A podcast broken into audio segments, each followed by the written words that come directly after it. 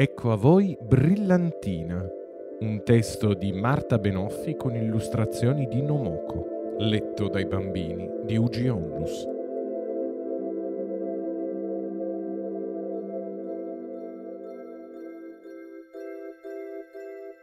In una grandissima città, dove i palazzi erano molto alti e il cielo quasi non si vedeva, quando arrivava la sera si accendevano infinite luci, gialle, bianche, arancioni e tutte molto sgargianti. Illuminavano le strade, le piazze, le case, i negozi, i marciapiedi e tutto quello che al buio era invisibile. Tra queste infinite luci ce n'era una più piccola e più delicata.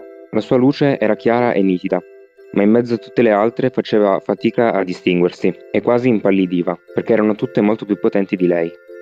Si chiamava Brillantina. Brillantina era triste e si chiedeva ogni giorno che cosa ci facesse lì perché vedeva che la sua luce era troppo debole in confronto a quella delle sue vicine e si sentiva proprio inutile.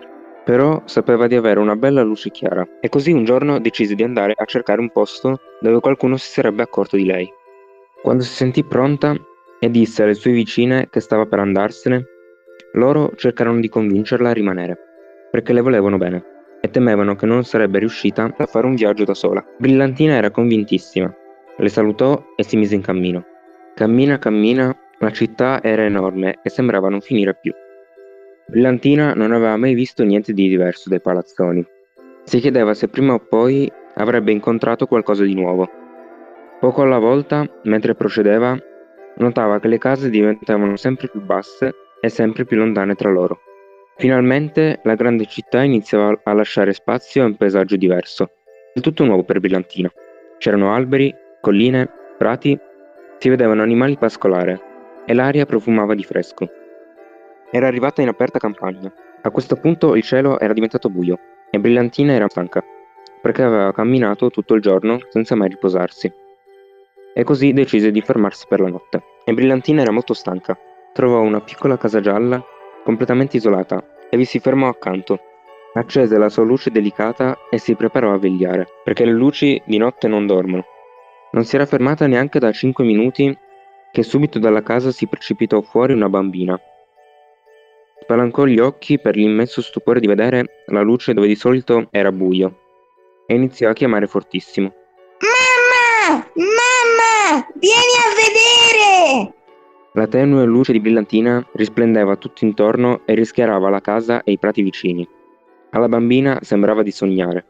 Chiese a Brillantina come fosse arrivata lì e se vi sarebbe rimasta per molto tempo. Lei raccontò la propria storia, spiegando che era partita dalla città per cercare un posto dove poter essere davvero utile a qualcuno e che si era fermata lì per riposarsi.